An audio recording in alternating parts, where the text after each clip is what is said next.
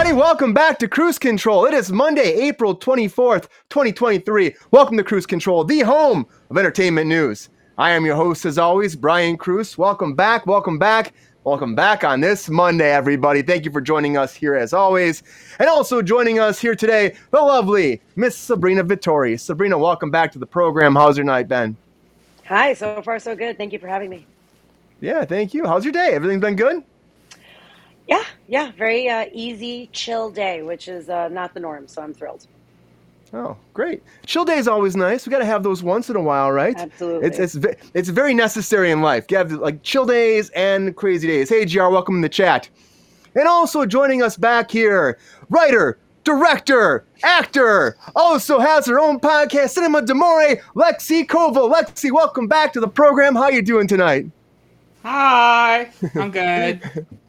I'm back. How's the podcast going? I hear you got some great Fast and the Furious stuff happening right now.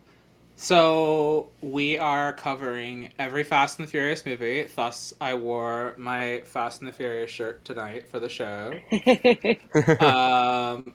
If you want to hear us talk about all of the movies this month, we are going through every single film. So we're putting out 2 episodes this month instead of 1. So that's a special treat for everyone. And we are going to be covering everything right up to 10 when 10 comes out. So that's unique for us. We don't usually cover things when they come out. And we're doing like 10 friggin' movies in like a month. So that's a lot. Yeah. So we're powering through it. And like Justin's over here editing all the odd numbered ones. And I'm over here editing all the even numbered ones. So like every Friday mine comes out. Every Tuesday his comes out. So if you want to hear us talk about Fast and the Furious and hear me fight with Justin about the relevance of car culture to these films, go ahead. And the relevance of car culture? That's awesome. That's so funny. He keeps fighting with me. He's like, we're a film podcast. No one cares about cars. I'm like, these movies are so important to cars. I'm like, you need to shut the fuck up. They're all about cars. I mean, they're seriously all about cars. But it's also like, it's film. It's a big action sequence for everything for sure. They do there. Everything is huge, you know? But, I mean, they focus on the cars so much. If it wasn't for the cars, you wouldn't have them. I mean, they're characters. They're all characters in this. The first film is literally Point Break for 13-year-olds. Like, that's all it is with cars. Yeah. So, I mean, there's not a whole lot to talk about but the cars as far as I'm concerned.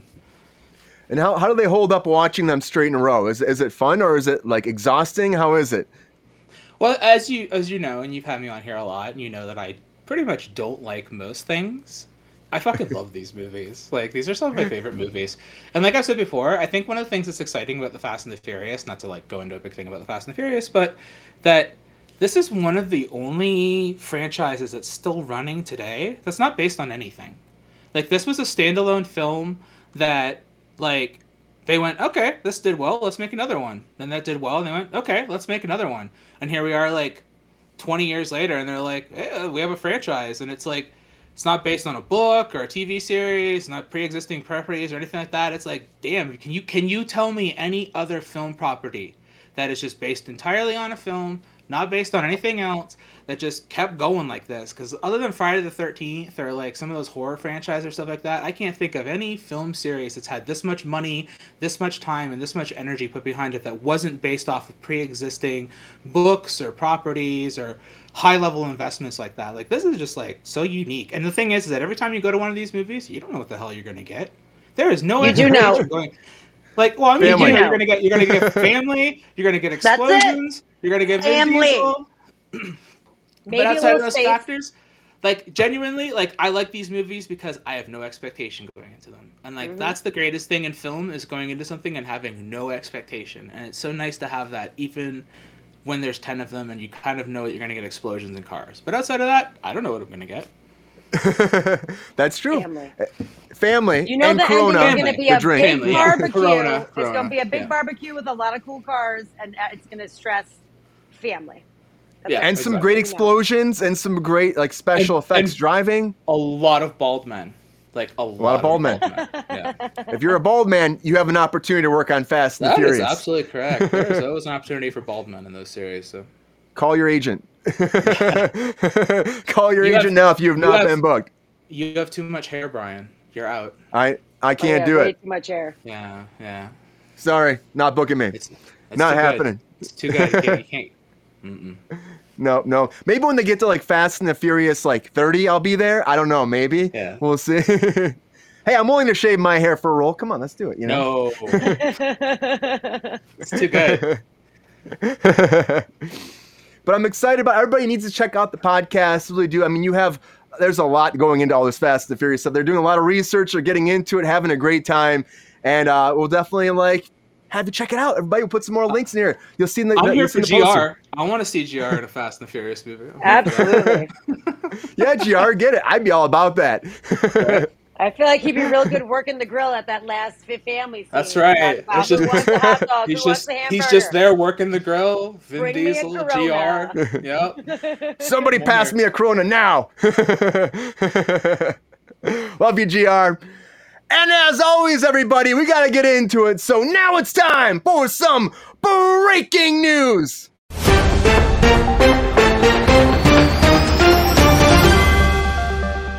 All right, the very first thing I want to talk about, just very quickly, is The Good Doctor has been renewed for a 7th season at ABC. That's right, the hit medical drama is coming back. It's #1 entertainment series in Monday's 10 p.m. hour time slot with adults 18 to 49, and it also is tying Quantum Leap at NBC. So they're kind of neck and neck right now, but it's been going for a long time. Marlene Cruz, friend of the show, mother of the show, loves this show, so she's probably be super excited about this. More than 9 million total viewers this season, too. And they're actually proposing a spinoff called The Good Lawyer. All right? Oh, my God. I don't know if that's necessary, but they're talking about The Good Lawyer. And the season finale for season 6 will end on May 1st. You'll get your fix of The Good Doctor coming in. I guess maybe The Good Lawyer coming soon? I don't know. I don't know. It's not for me. Anyways, as this is coming back, something going away is, and I knew this was going to happen, the National Treasure TV series, Edge of History. That's right, everybody. If you're a fan of this, unfortunately, it's going away after one season on Disney+. And they were hoping Jerry Bruckheimer was involved with this, who did all the National Treasures. You have the producer back. You're like, oh, this should be a hit. We're going to do this. And it's it just didn't go over well. I watched the first few episodes, and I was just kind of like, eh. And in case you're wondering, what's it about? Well, it's timely issues of identity, community, historical authorship, and patriotism told through the point of a view of Jesse Morales, a 20-year-old dreamer who, with her diverse group of friends, set off on an adventure of a lifetime to uncover her mysterious family history and save a lost Pan America treasure. No Nicolas Cage. No Cage. No deal. No Cage, no deal. But apparently, Bruckheimer says that he's still moving forward with National Treasure 3, and Nick Cage will be attached to that. Now, The thing is, though, do you think that's still going to happen with this doing so bad, or do you think that he'll just still do it? I mean, I don't know. I'm just not sure about it. I just don't know. You think that? I mean, Nick Cage will probably do it though, right? This is a good idea though. This did so bad. You think that people really want to watch National Treasure still? Well, I don't really blame National Treasure for this disaster, if I'm being perfectly honest. I think it's a thing unto itself. I know it shares the name, and Justin Bartha did a pop in, but I feel like if Nicolas Cage is back, and they get, the original cast involved, that it will still make a shit ton of money and people will go see it. I'll go see it. Yeah, I mean, I love the original ones. I think they're fun. They're a good adventure. You're going here, going there. You're trying to find, the MacGuffin almost kind of. Indiana Jones kind of does the same thing sometimes too, but it's just it's an adventure. You're putting the pieces together. It's fun. So if they can do it well as the original ones, I think it'll be good. And I think Nick Cage would do it. He said, he'd be down. So why not? Make it happen, Jerry. Make it happen. I don't know. Yeah. But, the thing is, I knew it was going to fail. Did you see this, Lexi? They cast it with two women as the leads. And I could tell you that's probably what hurt it in a lot of ways. Oh, don't say that. That shouldn't be the problem. It's true. But, if they had brought Nicolas Cage in for a TV series, it would have done well. If they had brought Nicolas Cage in any factor of it. Nicolas Cage was the selling point of all of those movies. Nicolas Cage was in his peak in those movies, and he's peak Nicolas Cage in those movies. How many people in your life have you heard go, "What's that there on the dollar bill?" That's one of the most. I never watched those movies, and I've had that quoted at me time and time again, and even I quoted it without seeing those movies. I've seen them since, but it took me years to even consider watching them because they were huge parts of our pop culture lexicon. So he established himself as a character. He's this, you know, it's like Indiana Jones. It's like, are you going to watch Indiana Jones without Harrison Ford? They keep trying, but like at the end of the day, you want Harrison Ford. Harrison Ford is Indiana Jones. You want, you know, this with Nicolas Cage. You don't want a bunch of other characters coming in, and if you are going to do them, you at least want familiarized characters brought in to give you something to work off of. Nobody gives a shit about American history being some sort of crypto whatever thing that leads you to mystery and adventure. What the fuck ever. That's just the core. That's just the wrapping around what made Nicolas Cage say and do wacky shit. Like, that's what people come in here for. Like, half the time, most of these franchises are built off of the actors and who does well in them. So, you know, as long as you have a, like, no one's here for, like, the, like, some of them are. I mean, there's some things, like, you like Ghostbusters, right? But you're not I like Ghostbusters because of ghosts. It's like, I like Ghostbusters because of the cast. It's like, the cast was amazing. What brought that together. Like, it's always like what brings it together. Like, if you don't have a good cast and you don't have a good grouping of people, then you're not interested in the product. It's the people that bring it all together. It doesn't matter. You don't have the right people. And the writing. Writing is very important too. Like, writing is another major factor. But, you know, I've seen things that have been very poorly written, and you still give it to the right people, and they can pull it together. And so it's like, as long as you have like competent director and a competent set of actors, you can take garbage and turn it into gold. In the same vein, I have seen things that were written well and that too, been put to shit by the fucking wrong cast. So like, it's the same point that you're making, but exactly, yeah. You know, it's weird. It's very synergistic filmmaking. You know, you need everybody to gel correctly. And I know there are stories where like some person was a monster to work with, or like, you know, you have a horrible director, and you know the movie still turns out to be amazing. But like It's just every single department, every single person is a cog in the wheel. And when everything is working together properly and you have the right group of people and people are having fun making it, I feel like even if it's not like National Treasure is not like the best movie of all time, but it's fun, you know, it's fun for families. It's fun. You know what I mean? It's just like a fun, you know, it makes history adventure. Fun too. Yeah. Well, okay. I guess. It makes history fun, I would say. Yeah. I think Hamilton makes history fun. Okay, I don't know about that. Yeah. But like you're saying, having the right cast, having the right director, you know, sometimes that alone can make something great, but you have to have the script too. Another movie, another project that has like probably the right director, the right cast, and a huge, huge cast is Killers of the Flower Moon. Now, I just want to talk about this very briefly because it kind of came out what the runtime is for this. And everyone's going crazy online about this. It's clocking in at 3 hours and 26 minutes. And at that right now, it is, well, now it's not Scorsese's longest film. Now, The Irishman was still two minutes longer than that. But what people are saying, though, is like theatrical run, because The Irishman only had like a short run. This is going to have like a full run. So for his full run, it'll be his longest movie in theaters, but still not his longest movie. But people are going nuts about how it's too long. And, you know, this is, of course, a historical piece. We've talked about on the show. It's coming out October 20th, 2023. And Apple's doing this, too. And it's still not going to be... I don't think it's still going to have the kind of theatrical run as most things, because, again, it's going to be, like, released to Apple after, like, a couple weeks. So, I don't know. It's whatever. It's 3 hours and 26 minutes. Most people watch on their couch at home. So, I don't really see a problem with this. Of course, you know, it is too long. GR, you're right. It's too long for a theater, though. I think it's too long. But people are going nuts online. So, if you were excited about this, just know, if you're going to the theater, you better hold your pee or find a way to go. Find the best spot and go back and see it again. I don't know. But also, speaking of a historical figure, I want to talk about King Charles for a second. And because people love Endgame, wasn't Endgame like 3 hours, 37 minutes? Like, yeah, it's true. Yeah, it's true. There's a lot. I mean, I feel like movies are more often like. I didn't want to cut you off there. At the two and a half hour mark is totally normal now. 3 hours is totally normal for Marvel, DC. Like, they don't give a fuck. This is Scorsese. Like, yeah. I'm sorry, like, did you watch Wolf of Wall Street? Were you, like, lost for, like... Yeah, it's one of the most brilliant films. I'm sorry, it's 3.5 hours long. I'm like, are you sad about that? I'm like, I was totally engrossed the entire time. Like, if you can hold my attention for 3.5 hours... Scorsese's never made a film that hasn't held my attention for that length of time. I will watch anything that's 3.5 hours from that man. You said The Irishman? Brilliant film. Yeah. Watched it for 3.5 hours, lost the whole time in it. Great. when a film has poor pacing, when a film has poor direction, when a film has poor whatever, that's when you start to feel it. I don't want to watch 3.5 hours of superheroes bouncing around on the screen. That shit was boring to me. But like when you give me something as brilliantly written as Wolf of Wall Street, I will watch that again for another 3.5 hours. Like, yeah. It's about the commitment of the film and what the film's delivering to me. There are films that I watch that I'm like, this runtime's too long. And then there are also films that I watch and I'm like, I needed another hour and a half to this to flesh the story out properly because you didn't give it enough time.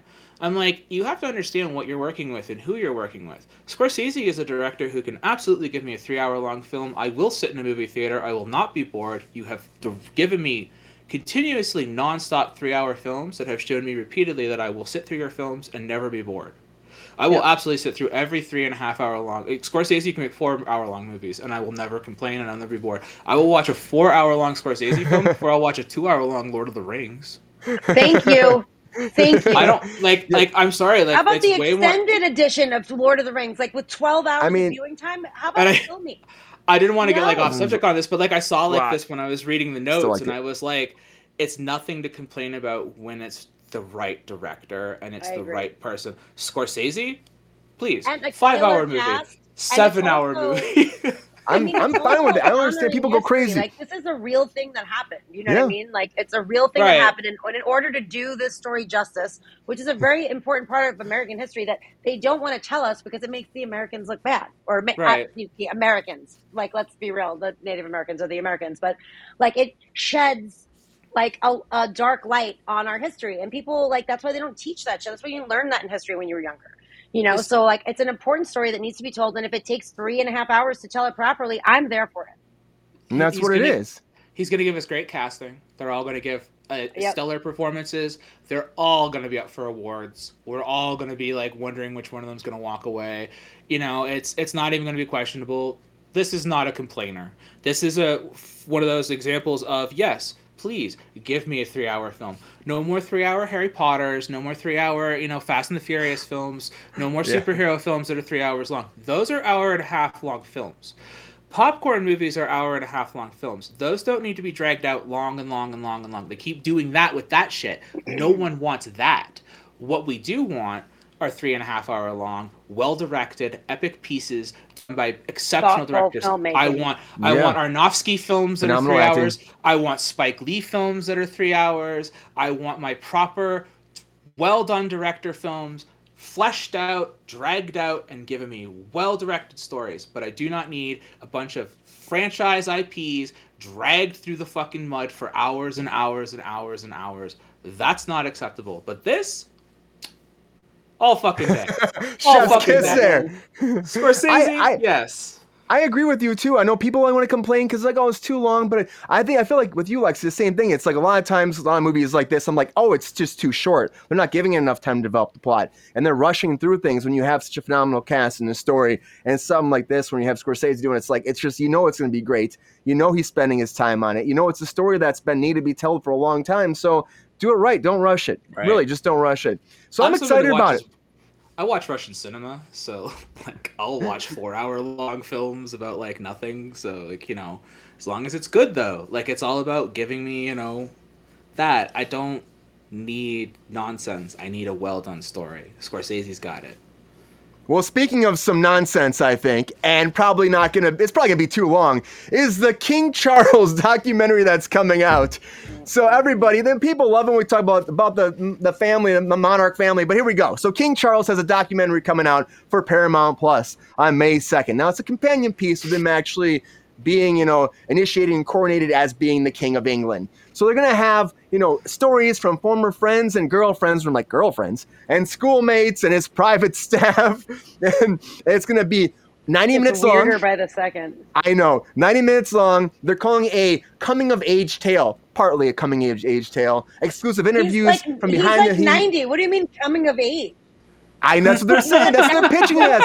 They're calling it a coming-of-age story. GR says he sucks. Never before seen photos and letters. And his best friend actually named it, his boarding school schoolmate named it this because he was the boy who walked alone, and people used to bully him, and he was hiding in isolation, which I kind of have a hard time believing, but The Boy Who Walked Alone, King Charles story is coming to Paramount Plus. It's the boy who walked alone. I spent my entire life walking alone. I was waiting for it. That's why I knew it. I don't talk to my son anymore. I walk alone then, too. That terrible woman. I was alone in my life. Not coming to my coronation. He looks like he's from Story or Harry Potter or something. I mean, for fuck's sake, look at that picture. He looks like Ed Pop kind of a little bit too. So Sabrina, are you excited about this? No. You can't wait to tune into Paramount Plus to see this, or what? No, and you know what? I find it actually quite hypocritical that they give Harry so much shit. And everyone knows I'm not a fan of the Harry and Meghan situation at all, and like all the publicity and the bullshit. But they like made a huge deal about how they're airing all of this for royal business, and now you're going to do a documentary, The Man Who Walks Alone. Please, please, please stop! Like I cannot. He's the boy who walks alone. He's a young boy. He walks alone. The geriatric who hobbles along is what they should call it. Like I don't understand. Like it's actually offensive to me. I just don't know what to say about it. Like they're a mess, and I think Queen Elizabeth, the poor thing, is definitely rolling around in her grave right now. She's like, I leave for 5 minutes, and this is what fucking happens. These fucking ungrateful fucks. They're ruining it. They're ruining it all. Like, he's not there to hold me hand anymore for me walks. Not anymore. I mean, this is all this guy's ever wanted. GR's calling him a bloody twit in the chat there. I thought it was twat. That's why I didn't put it up. I was like, that's no twit. I'm just kidding. We know I that all the time. I'm just joking. He's a bloody twit. Bloody twit. We say worse than twit. That's for sure. I really honestly, the person I feel bad the most is poor, rest in peace, Queen Elizabeth, because I know that this is very, very difficult for you. And you worked your whole entire life to keep things just so. And you even let him marry that whore piece of shit that he wanted to marry. You let Harry marry Meghan. You let all these people do things that would not normally be accepted. And you loosen the reins a little bit. And now you give them an inch, they take a fucking mile. That's what's happening. I feel like it's all... I thought this is PR, though. This is PR, They're walking Sabrina. A mile in the little boy's shoes. Or whatever the fuck it's called. I don't know. It's terrible. This is all PR, I think, because of, everything that came out, Harry and Meghan, they want to shine some great light on him before he becomes king, and everyone is going to love him. No. I don't think they're going to love him. I don't think so. And if anyone knows his actual story and who he actually is, I don't think it's going to make things better. But if they're going to shine some light and not say all of the things that happened when he was with Diana and the fact that he was cheating on her and all these other things, not great. My brother took me over to Jeffrey Epstein's island one time, and it was wonderful. Oh my God, do you know that Prince Andrew is actually in higher status than Harry now? I've heard that, yeah. He's in higher status, he has higher popularity, and is regarded higher in the royal family than Harry is. That's cray-cray. Wild. An associate of Jeffrey Epstein. And they made those two Markles move out of their cottage or whatever they call it, so that he could move in because they wanted to take over his property. So Prince, get him out of there. Yeah, he's living there now, and those two are I'm relegated to a $1 billion mansion in Santa Barbara. So upset they don't have their little cottage they talk shit about over and over again how it was sucked. You know what I mean? It was so They're small. So upset about it now. They call it a castle, but it's a cottage. Oh, bitch, please, just stop. Well, the whole royal family. So don't worry about it. the whole royal family thing. If you ask me, it all sums up to FUBAR. That's right. FUBAR is coming out, everybody. FUBAR with Arnold Schwarzenegger. His premiere TV series is coming out on May 25th. We talked about it briefly, but the trailer came out for this. Now it's going to star the Governator himself, Arnold Schwarzenegger, and Top Gun Maverick actor Monica Barbaro. Get you the Netflix. Get over that and check out that FUBAR. So he is going in there. He's a special operative. He's retiring. His daughter's a special operative. He doesn't know about it. Now they have to have him go in there to save somebody. And they find out it's his daughter. And now he has to stay out of retirement to save his daughter's life. 8 episodes. The trailer came out. And it looked like it was fun, actually. I had fun watching it. It was like some old, like 90s kind of you know, action stuff with Arnold. You know, Arnold was doing, being Arnold, like, you know, even some of the promotional stuff where he's smoking the cigar and stuff, it's fun. And honestly, I thought he was good in this because I've seen him do shit recently where I'm like, Arnold, maybe it's about time to hang up the boots. You know, maybe it's time to stop working out, put the weights away, hang out with Donkey and Whiskey. Whiskey and Cocoa, whatever his donkey and his horse's names are. But no, this was fun. The daughter looked like she was doing a great job in it too. The moment where they find each other, I mean, it's very much, I could see it being a show. It just seems very standard TV to me. But you got Arnold in there. It's curveball. You know, oh, I didn't know you were a CIA agent. How did I know that? Your whole life. Now I gotta save you. Oh, you kick ass just like Dad kicks ass. You know, hey, it was fun. Sabrina, you saw the trailer. Are you excited about this? Did it help amp this show up for you for Netflix, or are you just kind of like, Arnold, just stop? I mean, I don't know. He's still the same as he is in every movie, so I'm not mad at that. And also, GR, yes, I do know what FUBAR means. It's fucked up beyond all repair. So, I don't know. I don't mind it. I like Arnold Schwarzenegger. It's fun. I mean, I don't think it's going to be, you know, anything epic or award-worthy or anything, but I think it might be a fun watch. The girl who plays his daughter seems good. I enjoyed her little quips with him. Fortune Feemster was pretty funny in the trailer. I think it's, good, clean fun. Kind of like a National Treasure type situation. Like, it's not, you're not going in there to watch an Oscar-worthy movie, but, you know, it's fun. There'll be action. There'll be things happening. And, you know, I like the daughter-son dynamic, you know, and him coming out of retirement, finding out that his daughter, is a CIA agent. I think that's fun. She obviously can kick some serious ass, which I really like. Thank you, GR, by the way. Some great action and great car chase stuff. Yeah, I think it's going to be fun. And I'm telling you what, I watched one episode of Tulsa King and I wanted to stab myself in the eye with the nearest sharp object I can find. So this, I think, is going to be much better than that. I was actually going to ask that. I was going to say, have you guys seen Tulsa King? Because I did watch that. Terrible. I watched all 9 episodes of it. So. Oh, wow. Oh, wow. You committed. So I'm a huge Sopranos fan. Like a huge Sopranos fan. It's written by the same people. Oh, nice. So, bad, though. It's not that it's written bad. It's he's bad. He is really bad. I love Stallone. I don't think Stallone was the bad part of the series. I think that really everything around the series was the problem. Like, Stallone was good. I love Stallone, but I never thought Stallone was as good as Arnold. Like, when you look at the tier of the 80s and 90s, it was like Arnold is the top.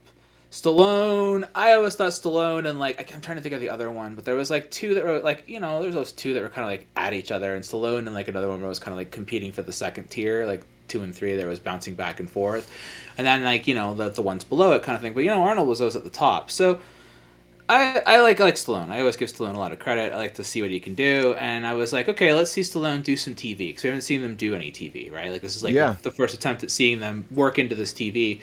And you're not wrong, it was terrible. But, like, it was terrible. Like, it was like he shows up to a pot shop. Like, they had the guy from Silicon Valley. He's an excellent actor. Like, he wasn't the problem. It was the writing was bad. And I was like, this was written they jumped ahead on stuff. They pushed the story ahead way too quickly. They needed, like, 13 to 14 episodes to flesh out what they were trying to do. Like, there were so many issues. And I watched it because Jacob told me to watch it. And so Jacob's like, you gotta watch this show. And I'm like, I'm at a point in my life right now where I'm so tapped on trying to find things to watch that most of my life is spent watching competition eaters on YouTube. I shit you not. Like, that's where most of my time is spent. Because I have nothing to watch. What's that one? Shrinking. It's on Apple TV. She doesn't have Apple TV. No, she doesn't have Apple TV. And I have a hard time, like, starting new things and stuff like that. So, like, I'm in a weird place where I'm like, I really struggle to find things to watch. So when people are like, you should try this, you should really try this, I'm like, all right, I try to listen. I'll listen to you on as well. So, you know, like, I'm not, I'll try to check that out later. Shrinking's so good. I gotta get after it because there's a ton of stuff on there I need to, like, check out. But when I saw the trailer for this, I was like, okay, Arnold is coming at this. I see a lot of the exact same problems that I saw with Tulsa King just in the trailer for this. It's not going to be as well written as it needs to be. I think Arnold is definitely the better actor. I think Arnold's going to give a great performance. I think Arnold's not going to be the problem with this series. I don't even think the other actors are going to be the problem with this series. I think the problem with this series is going to be modern day television writing. Like, I think there's a lot of issues with the way that so many people do television. Like, there's these slapstick characters they try to push in. There's these types of characters that they try to push in, and then they try to bring in these particular types of actors, and they try to introduce these actors as the types of characters that they used to play. And they don't work in these modern settings, and they try to do these like fish out of water kind of stories. And I'm like, if you want to do a fish out of water story, you have to write a fish out of water story properly. Like I said, there were a lot of elements to Tulsa King that worked. I see a lot of like Arnold's former film stuff all throughout this. Like, I've seen Arnold play this character before. I've seen like a lot of these character types of things come out in this. I've seen a lot of these action sequences from Arnold before. I've seen a lot of this stuff played before. I'm not excited about this. I'm not interested in this. I'm not here for this because I have seen this before and I've seen it done better.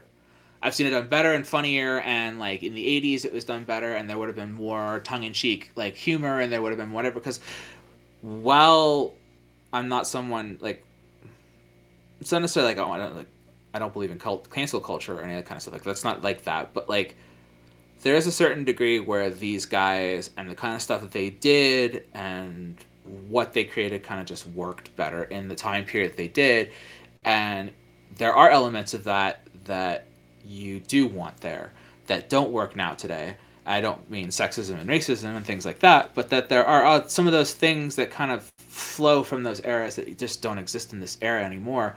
And so if you're going to fish out of water, you got to fish out of water properly and find a way to bring those elements, because a fish out of water from that element, that time period, is going to have those, you know what I mean? Those sort of like sexist and racist and those kind of like elements. So you've got to, if you want to do that, they have to have those, they have to bring those there. You can't PG it, and you can't, you know, make it, that character still functional for today. You have to make that character not functional for today. That's the whole point.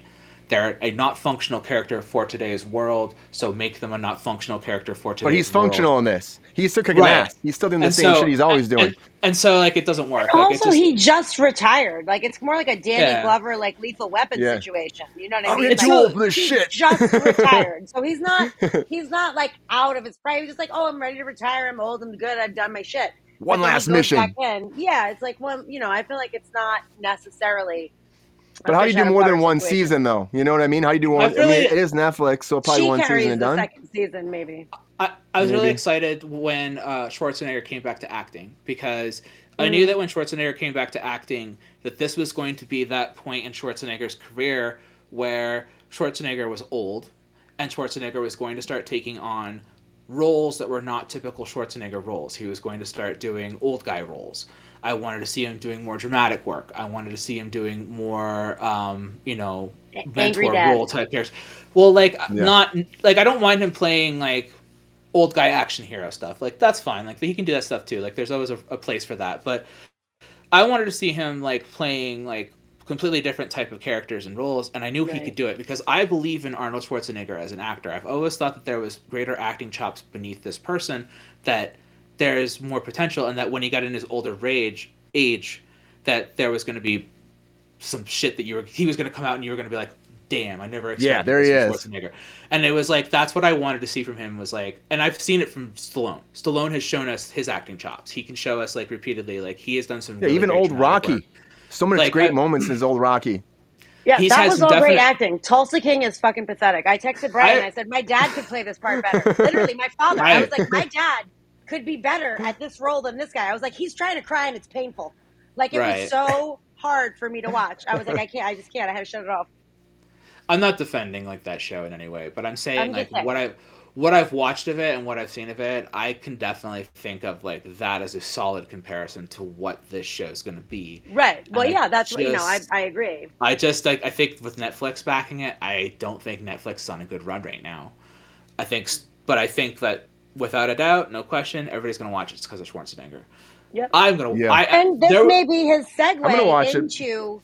This might be his segue into other things. You know what I mean? Like, no one's going to be like, come back and do this, like, super riveting role. Like, you know what I mean? Like, so he's coming back and doing him, and then he's interested in acting again, and then that may open the door for other things to give you what you want or what you're looking for. You know what I mean? I hope so. Not just you, but I'm saying, like, your point. I mean, you know what I mean? He wasn't great in Maggie, and I don't think that was a role he was suited for, but I was extremely excited to see him take on something like that. Like, it was completely outside of the box for him. I'm like, I'm here for it. It was a terrible film, but I'm still here for it, and I give you props for that, and I'm excited to see that. And, like, did you see the escape plan?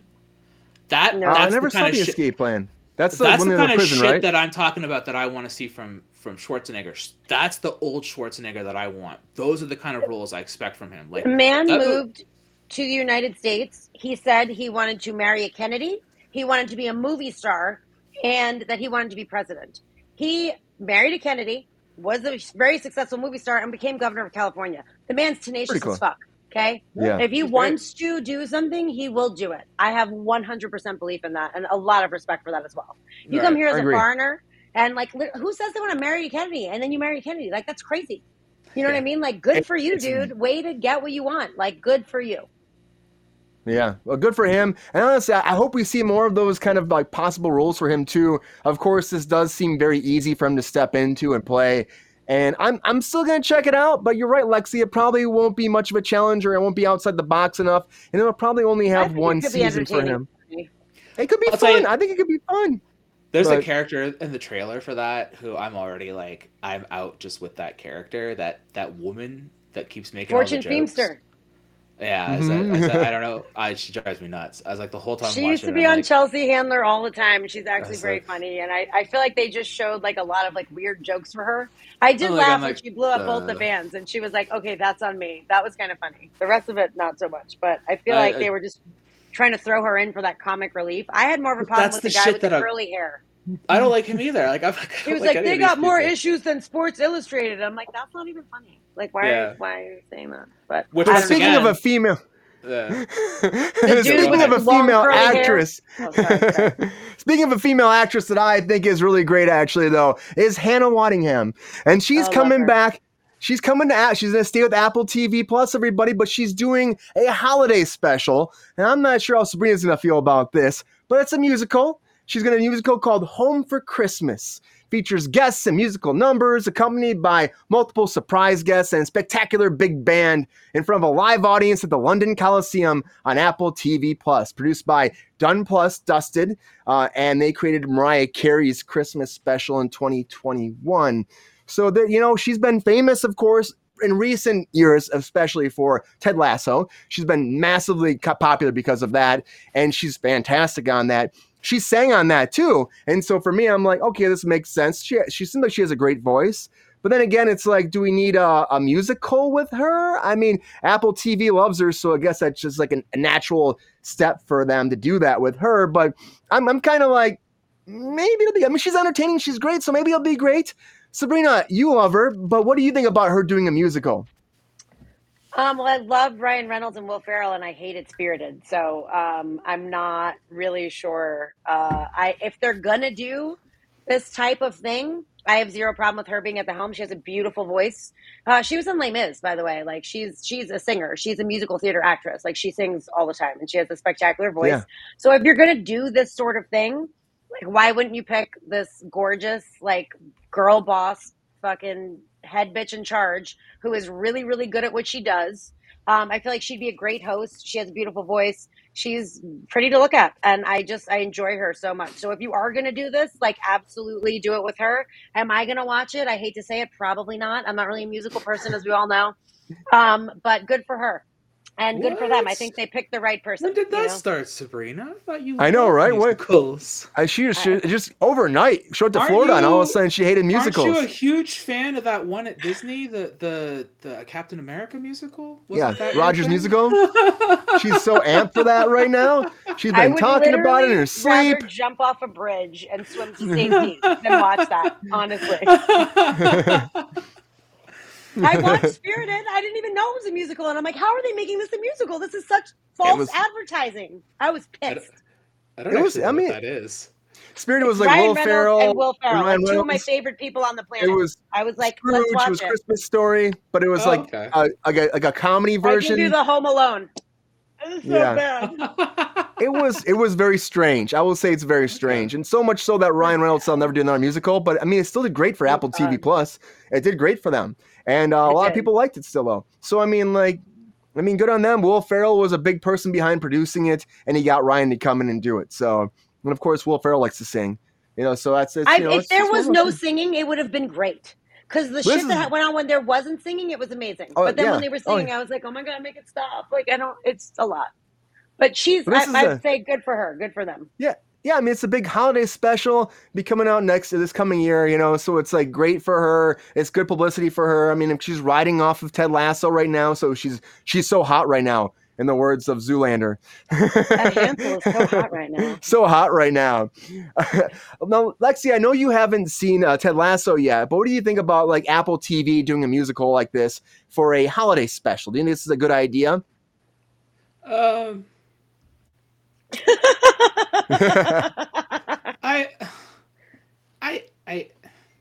I hate holiday specials. They're just like, I think that's a tradition that goes back to like, I don't know, like the 40s, the 30s, like just the way that we absorbed entertainment was showcases in a lot of ways. Yeah. Like those old school showcases. The big song and dance numbers. The Christmas showcase, big song and dance number is sort of a tradition of American culture. And I think that we are trying to hold on to that and keep that as part of our culture. But I think that that traditional sort of like the way that we do it, singing the same fucking songs that we've been singing for the last like 50 billion years, and like somebody sitting down on a piano and laying across the piano and then singing while somebody else plays the piano. Like, I'm so fucking over it. Like, that shit doesn't interest me. It's not my kind of thing. And like, you know, if you could find a way to give me one of those and give me a nice hard spin on it and bring in some like new fresh talent and some new artists, or I don't know, something with it, like this is gonna sound strange. Is not gonna be that. If you could, it's not going to be that. Bring me a Christmas special that's all done like that, but like with nothing but metal artists, or like something that's done like that with nothing but rap artists, or something like that that's done with nothing but like, I don't know, like, you know what I'm saying? Like modern, strange artists that you wouldn't particularly pick for this. Daft Punk. Like, I don't know. Be great. Like, I would like to see something where they just don't go back to the traditional Christmas songs, the traditional format, the traditional whatever. And I just, as I'm always complaining about on this show and everything that I talk about in life, is I just want to see something new and fresh. And this is not new and fresh. And while I know that there are a lot of people that love to have that opportunity to be able to show their singing skills and have that whatever, you know what? Seth MacFarlane, one of the best of these types of things. He's got a beautiful singing voice. Oh, he's fantastic. And I watched his Christmas special, and I actually think he's got one of the best ones. And you know what's great about his? 20 minutes long. That's all it needs to be, right? Yeah, so it's just kind of like, fun. I don't know. I'm not going to watch this. It's on Apple TV on top of it. And I'm completely unfamiliar with the woman, and I'm completely unfamiliar with them. But I will say, she's smoking. Love her. Oh yeah. And she, like I said before, she's so hot right now.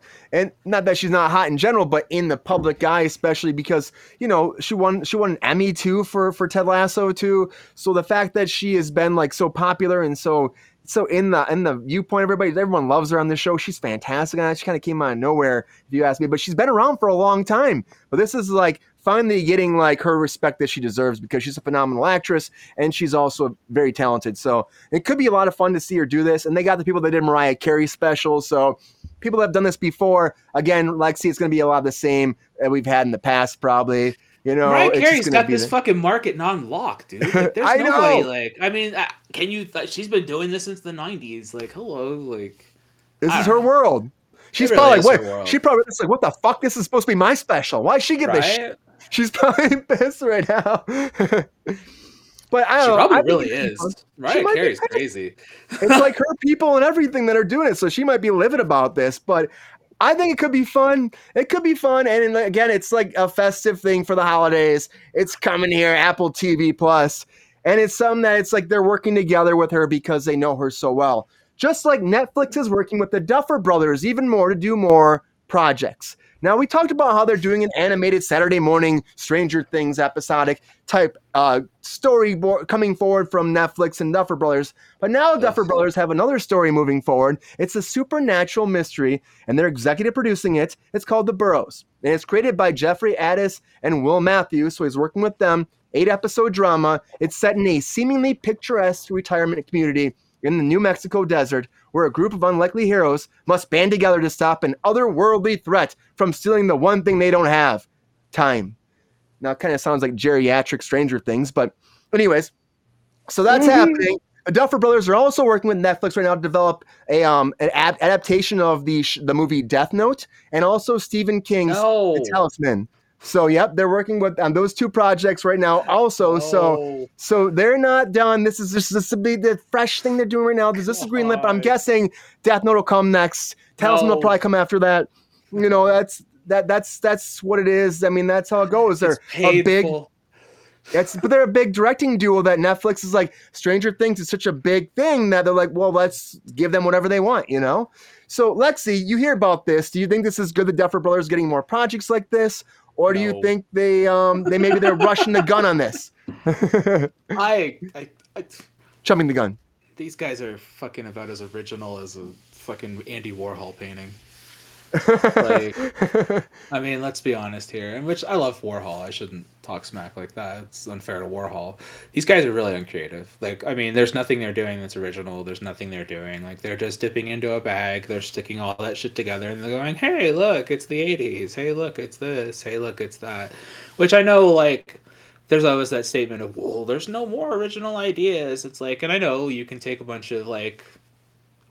Pre-existing ideas and stick them all together and eventually end up with some kind of original concept or what have you, but like there's nothing about Stranger Things that appeals to me.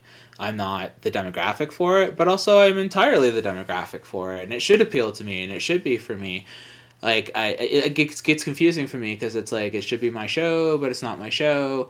It's like shit that I grew up with, but then it's like not as good as shit that I grew up with. And I think that's really what it comes down to is like, I watched that show and I go, this is inaccurate. This is not very 80s, even though you want it to be 80s. It feels like fan service. It feels like too much like self-flatulation. It feels like too much of all this like nonsense. And I'm not a fan of Stranger Things. I think the music's great. I think the music's probably the highlight of the entire series, but like, I don't like Stranger Things and I don't really like the direction it's going. I think that like it started out stronger than it's going. I think the direction the series is going, and I know we're not here to talk about that, but when you're asking me about the Duffer Brothers, that's all I got to work off of is that show.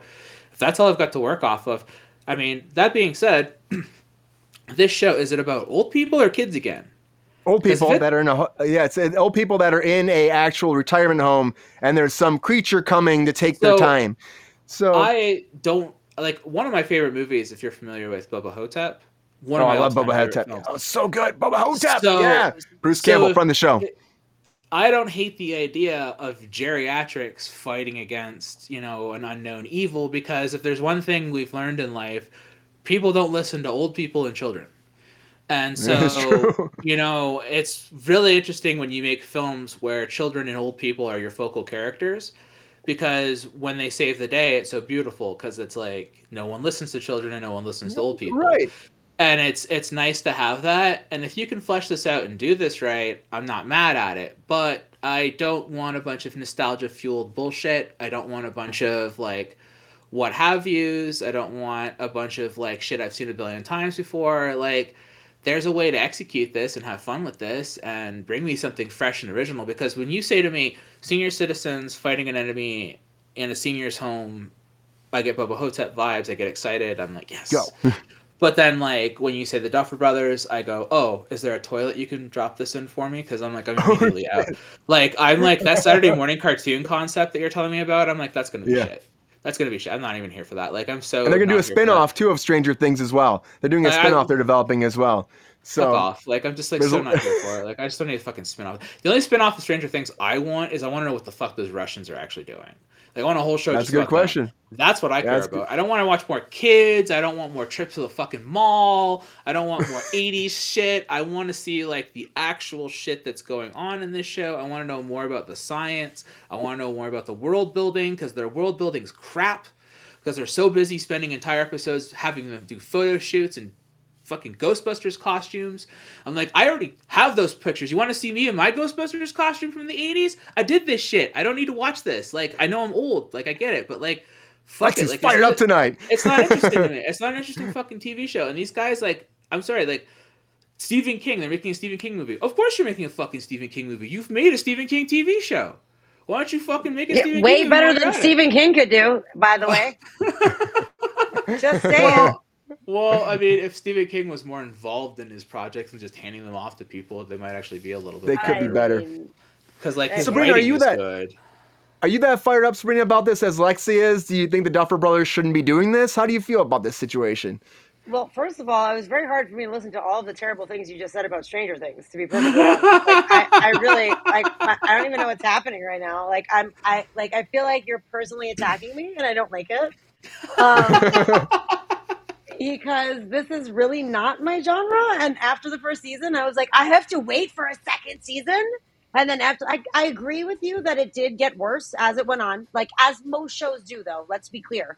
It's not like it's an anomaly in that way. Most shows... It shouldn't have hard weakened the way it did. Like, I thought it should have like picked up, because I was like, okay, first season's a little weak, but I'm gonna give it a chance. You know what I mean? Like, I'm gonna see like where it goes, and then it like the second season was pretty good, but then they started introducing new characters, and usually I fucking hate that, but I really like all the new characters that they brought in. Like I love that Sadie Sink. She's fucking great. I love that Dungeons and Dragons they had last season. Who was that guy? I loved him. They introduced the best character in the show and then kill him in season 4. I'm like, this is the best character any. Or are you talking to the guy with the hair? The guy. The fucking metal guy. The guy who. Yeah, he was great. Master of Puppets. Yeah, best character in the entire fucking series, and you kill him. I'm like, thanks. He was way too old to be playing Dungeons and Dragons with children. Let's be clear, but he was really, really good. I just want to say for the record, I know that guy, and I play D&D with that guy, the way too old guy to play D&D with us. Like, what's he doing here? But those guys like totally teach you how to play D&D, so if you want to learn, they're the best. I'm just saying. They gotcha. I'm like, you're a little bit old, and like, I'm not surprised you're being accused of murdering the teenage girl who was at your house. Like, right. It just seems like it seemed fine. But As it kept going, I literally was like it was, you know, it was not my favorite season for sure, but I was still very invested in it, and I'm still excited to see, you know, what they're going to do. And that to me is like something, I know you're saying it's not original, but to me, in the sea of remakes, premakes, prequels, sequels, it's like enough is enough. Like, at least it's something that they brought to the table that was different. Yes, it's recycling old ideas and putting them together, but it's still not a singular old idea, and I appreciate that. Now, this new thing, to me, sounds like Brian said, a geriatric version of Stranger Things. So I'm a little confused. Like, they didn't write it. They're being brought on. The other two dudes wrote it. So, like, what were they like, let's write something that's similar to Stranger Things with old people and then get them on board to help us do it? Is that the deal? No, we'll contact the Duffer Brothers, and it'll be great because they'll love it. Yeah, because it's like what they're doing. Know, and like, old people do it. So, I mean, I don't know. I'm confused. I'm with you on Bubba Hotep, so I feel like we can be friends again. Oh, yeah. But They should get Bruce Campbell to be in this shit. Can you imagine if Bruce Campbell was in this? Oh. I'd be all about it then. I'd be like, sold. Yep. I just saw Bruce Campbell on an episode. That's how you sell me on this. You bring me an all-star cast of old, retired, like, horror guys who, like, used to be like at the peak of their, you know, horror career, and have them all be like the people in the home, and have them throw be the in there that are fighting this, like he said, Bruce Campbell, and like, you know, just go get some of those old guys and just have them like fucking in the home, and then have them be the people that are Freddy Krueger, Robert Englund, he'd be excellent. Throw him in there. Good casting. I mean, like, those would be great people to see, like these old school like people. I mean, is he still? I don't want to. Is he still alive? I can't. I don't know. That's always a problem. I'm trying to think of what's his name. Reanimator. I think he is still alive. I think bring him in. He's my favorite. I can see his fucking so good face. For that. What is his name? I can see his face. He's like so iconic, but I can't think of his like. But you know who I'm talking about. Yeah, 100%. Yeah, he'd be great. That could be fun. That'd be so good. That could make it interesting too. And then like then the Duffer Brothers. I mean, they're executive producing. They're not directing it necessarily. They're just kind of like opening the door for Netflix. And Netflix is like, yeah, you want to be involved with this, so we'll make this happen. But I do feel like if you get the right cast, it could be good, especially like we're talking about an older generation doing that. But it is very similar to Stranger Things in a lot of ways. But, you know, it's about time. It's about getting old, and, you know, it's Duffer Brothers. They apparently have the stamp of approval on Netflix. Whatever they want to do, they're going to get greenlit. So we're going to get that spinoff of Stranger Things. We'll probably get that Stephen King series, and we'll probably get the Death Note, and it'll all be coming to Netflix. Talesman's not the one. Dreamcatcher. I'm thinking of Dreamcatcher. Dreamcatcher's the one with the aliens, right? Yes. Okay, so that movie was actually a lot of fun. Talisman's kind of in the Dark Tower series, isn't it? Isn't that where that comes from? I think maybe. It's been so long. I don't remember. Yeah, it's been a minute since I'm familiar with that one. I don't know. Like, I guess I'm okay. We'll see. Stephen King stuff always kind of just hits. It's fine. Like, it always does well enough. But, like, I don't know. I'm not excited. Most of it's shit. Some of it is really good, but most of it is shit. I'd agree with you on that. Like, there's so much of it, though, that it's like, you're right. Like, shit. Oh, this one was really good. Shit. Oh, this one was like, whatever. But there's so much to sift through. You know? Like, yeah. But they're great. There's really none in between. It's either shit or great. You know what I mean? Right. Exactly. Like, you're absolutely correct in that, too. Like, they're garbage or they're great. So weird. Yeah, so. It's so weird.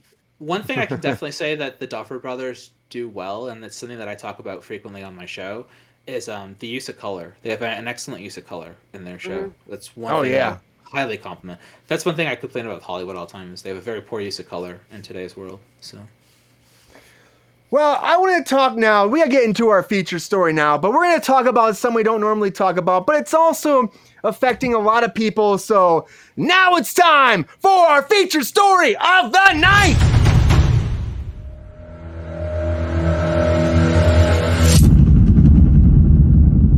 Everybody, we always try to, keep it even keel on the politics stuff here, but this is entertainment, and if you ask me, both these people are entertainers too, and it shook the world today. A lot of people were going nuts, and I was shocked by this news too. The world, every news feed, Instagram, Twitter, everywhere. I mean, I couldn't go anywhere without seeing it.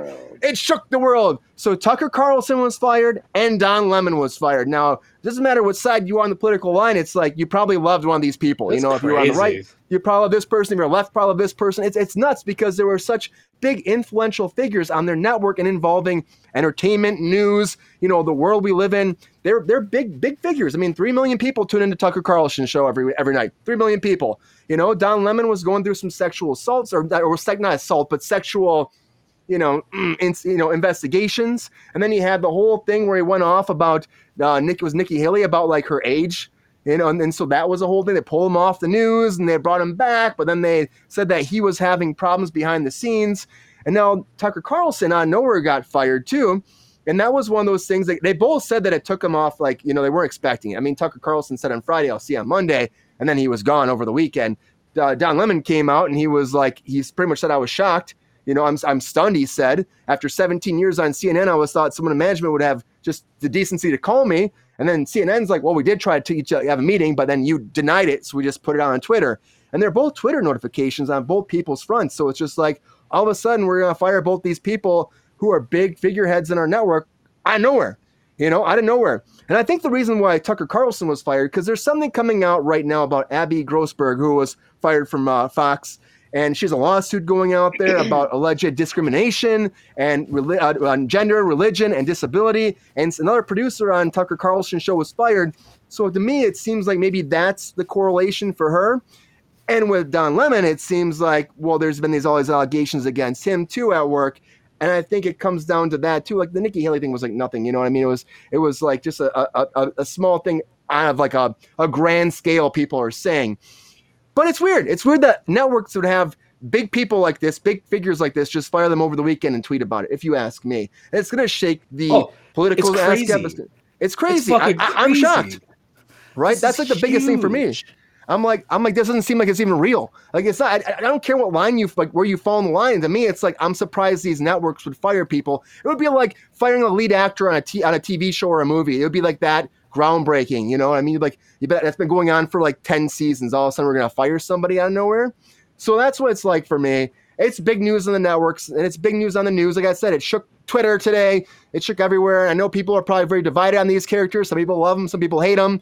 But I just want to talk about it briefly because it is huge. It's huge news, and we don't usually delve into this realm, but it is, in a way, entertainment too, because a lot of these people speak about this stuff. They definitely talk about entertainment. They talk about the news. They talk about everything. We do the news too. So it affects everything. Sabrina, I know you're going to be very fired up about this. What do you think about this? Do you think that this is... I think so. I think so. I have an idea you might be. I'm really fired up. I was told that you will be very fired up about this. Well, so I'm here. I'm here to hear. I'm not very fired up. What do you think about Fox and CNN firing these figureheads? Can I just say real quick with Carlson, it was the Dominion voting stuff. There's that because of how he was dealing with it, he was like one of the primary people. But then on top of that, his tweets about talking shit about Trump and how he didn't want him there, those two things combined together is basically why Rupert Murdoch was like, get rid of him. Get him out of there. Yeah, like Rupert's like, you don't talk shit about Trump. You know, that's a thing. He also pulls the most ad revenue out of any show on Fox, which is the reason 100%. Why he was very at the fore. It was almost like he ran the network because his show was the most successful. Like $73 million of ad revenue per episode of his piece of shit show. You know what I mean? Like it was leaps and bounds over any other show on Fox. Yeah. So they kind of gave him carte blanche, and he got more and more ballsy. And said more and more of whatever the fuck he wanted. And, you know, there was another lawsuit against him years ago. And his lawyers, Fox's lawyers and Tucker's lawyers, literally gave the response that it's obvious that he is not telling the truth. It's an entertainment-based show. And what any sane person would not believe what he is saying, which is really fucked up because it is on a news channel. And everyone obviously thinks that he's telling the truth. So he's been in trouble before with lawsuits and stuff, so I'm really surprised that they did pull the trigger and let him go, honestly, because he has been at the forefront of many legal battles at this point, you know? And this Dominion voting thing is one thing, but there is another voting machine that is also suing Fox, and they said that they are not settling out of court. They're going to take it to the mat. So, you know, maybe that is part of the issue as well. I just don't, like... The problem is, like, if you were doing a opinion-based show like we do, you know, like this is what we heard and this is our opinion about it, that will be one thing. But for you to be sitting on television and telling people bold-faced lies or things that you know aren't true in order to sway a public opinion is, I think it's pretty shitty. It's really on the level of propaganda. And I say that in conjunction with Tucker Carlson and with John Lennon. You know, because the right tries to influence the right and the left tries to influence the left. And the truth is always somewhere in between. So I'm not really sure how this happened with Tucker because he seemed to be like the god of Fox. But John Lemon apparently has been having problems for years. And I think that it's super weird that they... you know, brought him back after giving him like a light leave of absence. Oh my God, that picture is hilarious. Yeah, but great picture of Don Lemon, huh? Don Lemon looks like he belongs in Boogie Nights in that shot. I mean, right? Where's he going? Where's Roller Girl? So yeah, Don Lemon apparently has also had a shit ton of problems as well. Like I read a very long Variety article about him today, and in 2008, he was with a co-anchor, like doing a show, and she got a job overseas that he wanted. And he started sending her a bunch of fucked up text messages and shit. They traced it back to him. He has somehow like kept his job through a lot of, what's the right word? Terrible behavior. Controversy? Yeah, controversy. Thank you. Also terrible behavior. Terrible behavior. But like he somehow was able to keep coming through it all. And like that also probably made him brazen in the same way that Tucker got brazen because his show made the most money and he was like, I do whatever the fuck I want. Yeah. So I think Don Lemon also came into a sense of that confidence, you know, that nothing's going to shake him and he's gotten through all this shit and he can do whatever the fuck he wants, which is unfortunate and inappropriate. And you're there for a purpose, and the purpose is not to serve yourself. The purpose is to serve the people. Like as a news anchor, you're supposed to be bringing the truth to the people. And I feel like, you know, Don Lemon probably was more true to bringing the truth to people than Tucker Carlson was, in my personal opinion. But I feel like they both definitely, you know, Stretch were pushing things. Their own agenda. You know, and that's not really something that's appropriate for you to do on a news station. Again, if you were on The View or The Talk or something like that, you know what I mean? Like, you can give your opinion on whatever you want, but when you're selling it to people as news, it's a different fucking thing. I was very surprised to read all those things about Don Lemon, because when he had a show, Don Lemon Tonight, I used to enjoy it. They moved him to like some morning slot, and it just never seemed to go well for him. And then he got like, he'd had that Nikki Haley thing, and they let him go, and they brought him back for like 5 fucking minutes, and then they fired him. And the thing that's really shitty is CNN didn't even tell him he was fired. His manager called him and told him he was fired. Yeah, he didn't even fucking know. Hey. They claim that they tried to contact him to have a sit down, but he denied it. That's what they said. Yeah, I was gonna say they claimed that. Yeah, and that's what they said. They tried to sit with him, and then he refused to not come to it. And then he's like, "Oh, I was never told that." I'm stunned. You know what I mean? I'm shocked. Yeah. I don't know what you're talking about. Yeah, because he had this whole tweet where he said he was stunned, and like after 17 years, you came and called me. And then they put out their thing saying, "Hey, we tried to contact him. We wish him the best in his future." They use future endeavors, which is what Vince McMahon likes to use. Just saying, "We wish you the best of luck in your future endeavors." Vince McMahon him, and then Vince McMahon. Out on him. And then, you know, they let him, then that was it, you know, but they called him out on his shit, you know? So it's just like, you can't, again, like Sabrina's saying, it's like you're doing the news, CNN, ever since Warner Brothers changed to Zasloff. We talked about that a lot, how Zasloff came in with Discovery. They own Warner Brothers. Well, they also own CNN because of that. And Zasloff said he wanted to make it much more neutral and not so far one way or the other, you know? Right. So for me, I saw the writing on the wall for Lemon because I think that he has been a little bit more extreme for that network. And then and the allegations coming out, then moving into the morning show, and then like taking him off. I'm like, it's only a matter of time till they're firing this guy. I was more surprised at Tucker Carlson because I'm like, I thought that he was untouchable regardless of the shit he'd say. Yeah. I feel like he was untouchable. Yeah, I feel like he'd almost push the barriers and be like, "Hey, they'll never fucking fire me. So I'm gonna say what the hell I want." You know what I mean? And then he got fired. I think he's probably like, "What the shit today?" You know? It just blows my mind. It just really does a little. Yeah, I know, right? Lexi, how do you feel about it? You're surprised too about all this, right? Oh, I woke up today and I was like, Tucker Carlson was fired from Fox. And I immediately texted like 6 people. I was like, Tucker Carlson got fucking fired. I'm like, that's insane. That's like the most insane thing I've ever heard. Heir to the Swanson fortune, by the way. I just want to throw that out there one more time. Heir to the Swanson fortune. And let me tell you, his daddy ain't no fucking piece of work either. What a piece of shit his fucking dad was too.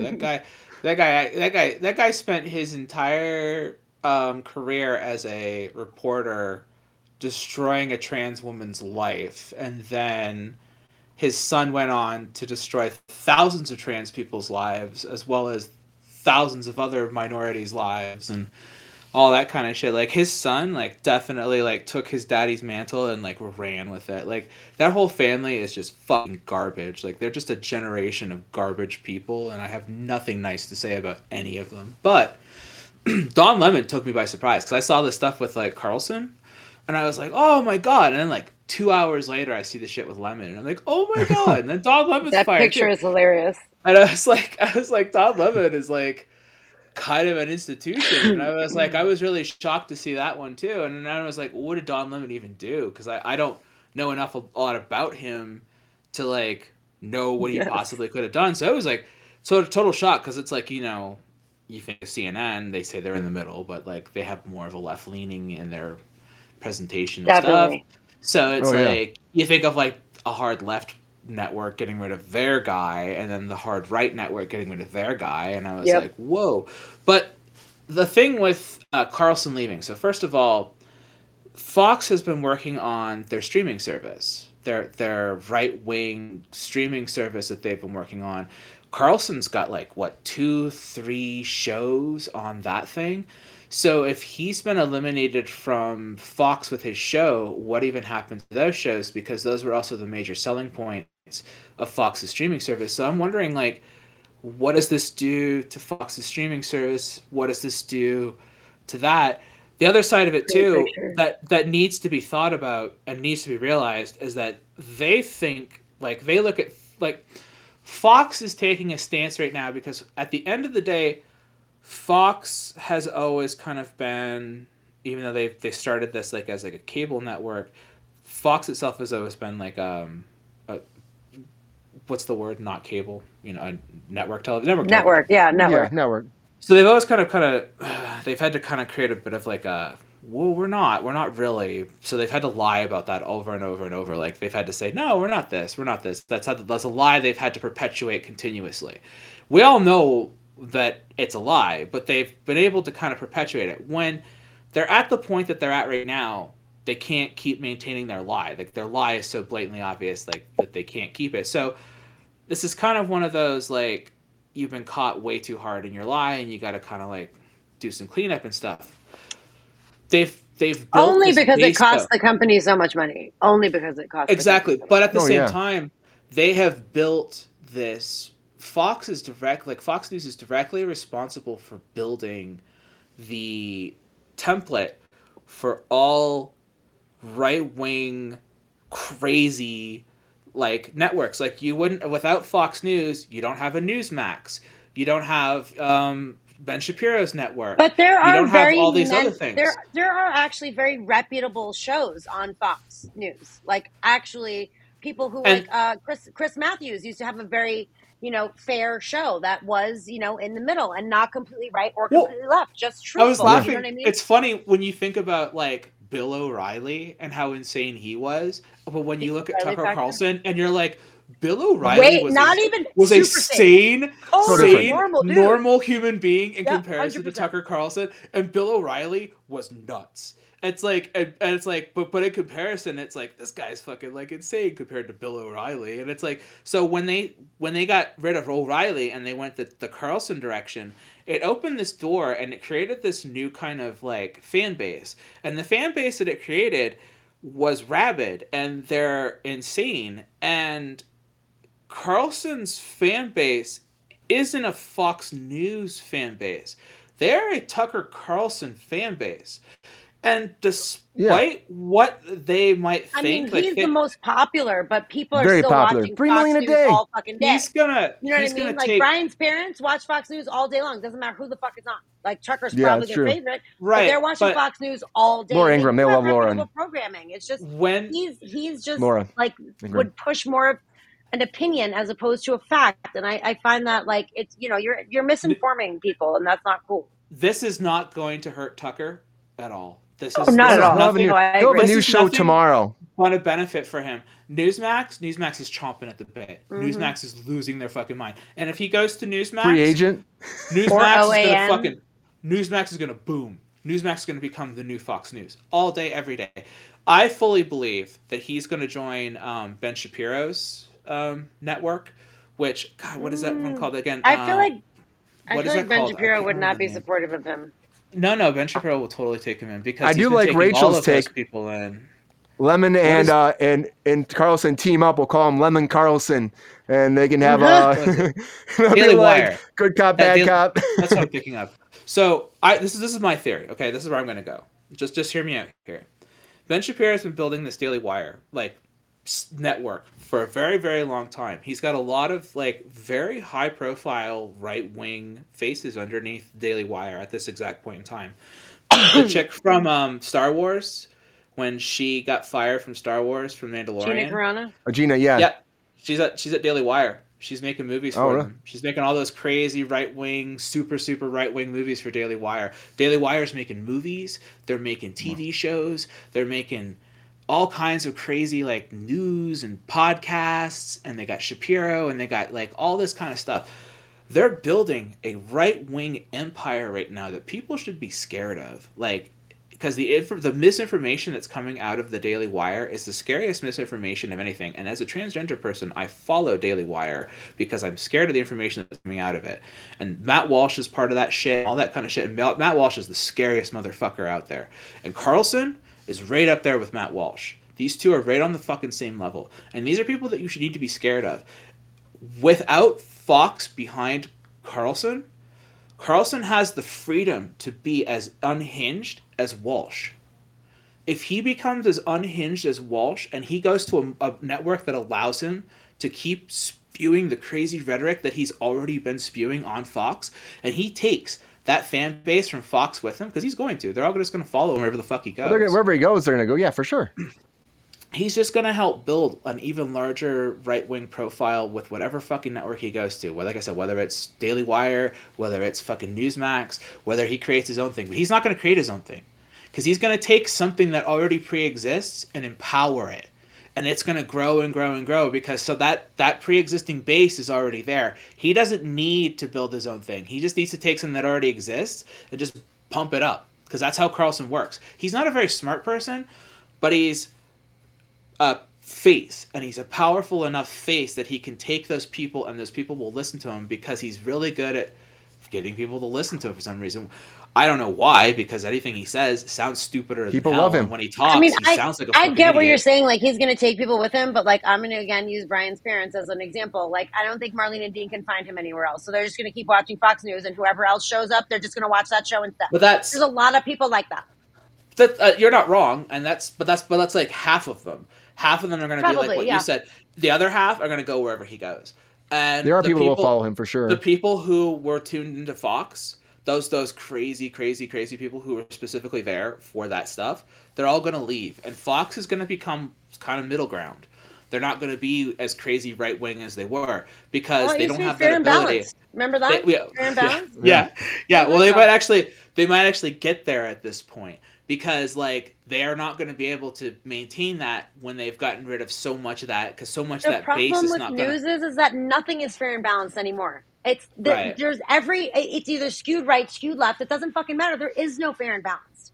PBS. Like, if we could just get back to people reporting the fucking news, it would be very helpful to society, and it would stop the severe division that is, like, fueling fires right now in our fucking country. Like, I just think if people knew actually what was going on, and people were willing to report actually what was going on, that it wouldn't be this bad. It's really frustrating. Like, with what you say, like, for me to get my news proper, I have to go to the first source, then the second source. Then I have to go back and forth. Like you said, like, you have to go off of both of those, and then you have to see who has the same information, and then kind of pull through those. Like I just said, PBS has wonderful, like, basic information. I think PBS has the best raw news. If you're looking for the most non-biased news, PBS. But outside of PBS, like, most of, like, there's always going to be an opinion. And it's weird to tell people, like, it's weird to tell people to watch PBS, but, like, my buddy taught me about it years ago. He's like, if you really want non-biased news, watch PBS. And I was like, really? And I started watching, like, Frontline on PBS, and I was like, this is great. Like, it's really genuinely the best source I've gone to. I mean, like you said, it's almost impossible to kind of whatever. You still have to, like, if you really want, like, no unbiased news, really. Yeah. Right, exactly. So it's you like you said, like, you have to research your shit on your own. You have to Google, okay, this happened, let me see this. And read 10 fucking articles to be like, okay, what is the truth? And it's really annoying. Yeah. You always have to, because there's always going to be opinion-based stuff out there. Everyone's having their opinion in news. It's just what it is these days. Hence why these networks are trying to change it. They're trying to make it more middle ground. They're trying to get bigger audiences that way. They're trying to get rid of these old, like, generic kind of, like, facade, like, opinions people have of these networks. And I don't know, for me, Don Lemon and Tucker Carlson, it's probably good they're leaving these networks. They will find homes someplace else. We know they will. I still like the idea, like Rachel's saying, and GR, throw them in a ring, see what happens, and maybe make their own network. Who knows, together. But they will find a home somewhere, everybody. That's just what happens. It's big breaking news, though, today, everybody. It's big breaking news, and we're going way over. Ever. Yeah, Rachel's we're going way over, though. Just real quick, though, Rachel's 100% correct. We need another Walter Cronkite. He was the biased reporter in American history, and we need another non-biased reporter like him to come back in. Yep. He is still the greatest reporter to ever live. I mean, one day, hopefully, someone comes along that will allow that. Like, the network skews the news too. It's like, who's the fault? It's a pyramid of go fuck yourself. It's too hard. Yep. That's why this is so shocking that they're firing people that have been like figureheads like this for so long. But the right way. But I will say that's right. We're all wrong. Yeah. Unless we agree with GR, then we're right. Lemon being fired doesn't matter, though. Carlson being fired, this is going to have social implications. It's like, be prepared to see the right lose their shit. We'll see what happens next. Only time will tell, everybody. But anyways, thank you, everybody, for being here tonight. It's been fun chatting with you about everything going on, of course, like that Tucker Carlson and the whole, like, Don Lemon thing. It's a lot. It's a lot. And like Lexi's saying, we'll see what happens. Anyways, everyone, check out Cinema D'Amore. They're doing the whole Fast and Furious thing right now. Woo! They've been watching so much, going through these movies, combing through them, getting the facts, talking about them, and they're going to bring it to you live. So get out there, check out Cinema D'Amore. You're going to love it. Some great conversation on these movies, and I can't wait to tune in. I'll be there. Tune in with us, everybody. Check it out. Yep. Lexi, thank you so much for being here. We Absolutely. Love having you here. Thank and you for I'm letting so me interrupt excited you about a million it. Times. Oh no, get in there like always. That's what we do. It's fun to talk. It's just that's what this is all about. Having a conversation about this. At the end of the day, we're just friends having fun. And you know what? It's a good day. Sabrina, thank you so much for being here as always. Appreciate you. Me.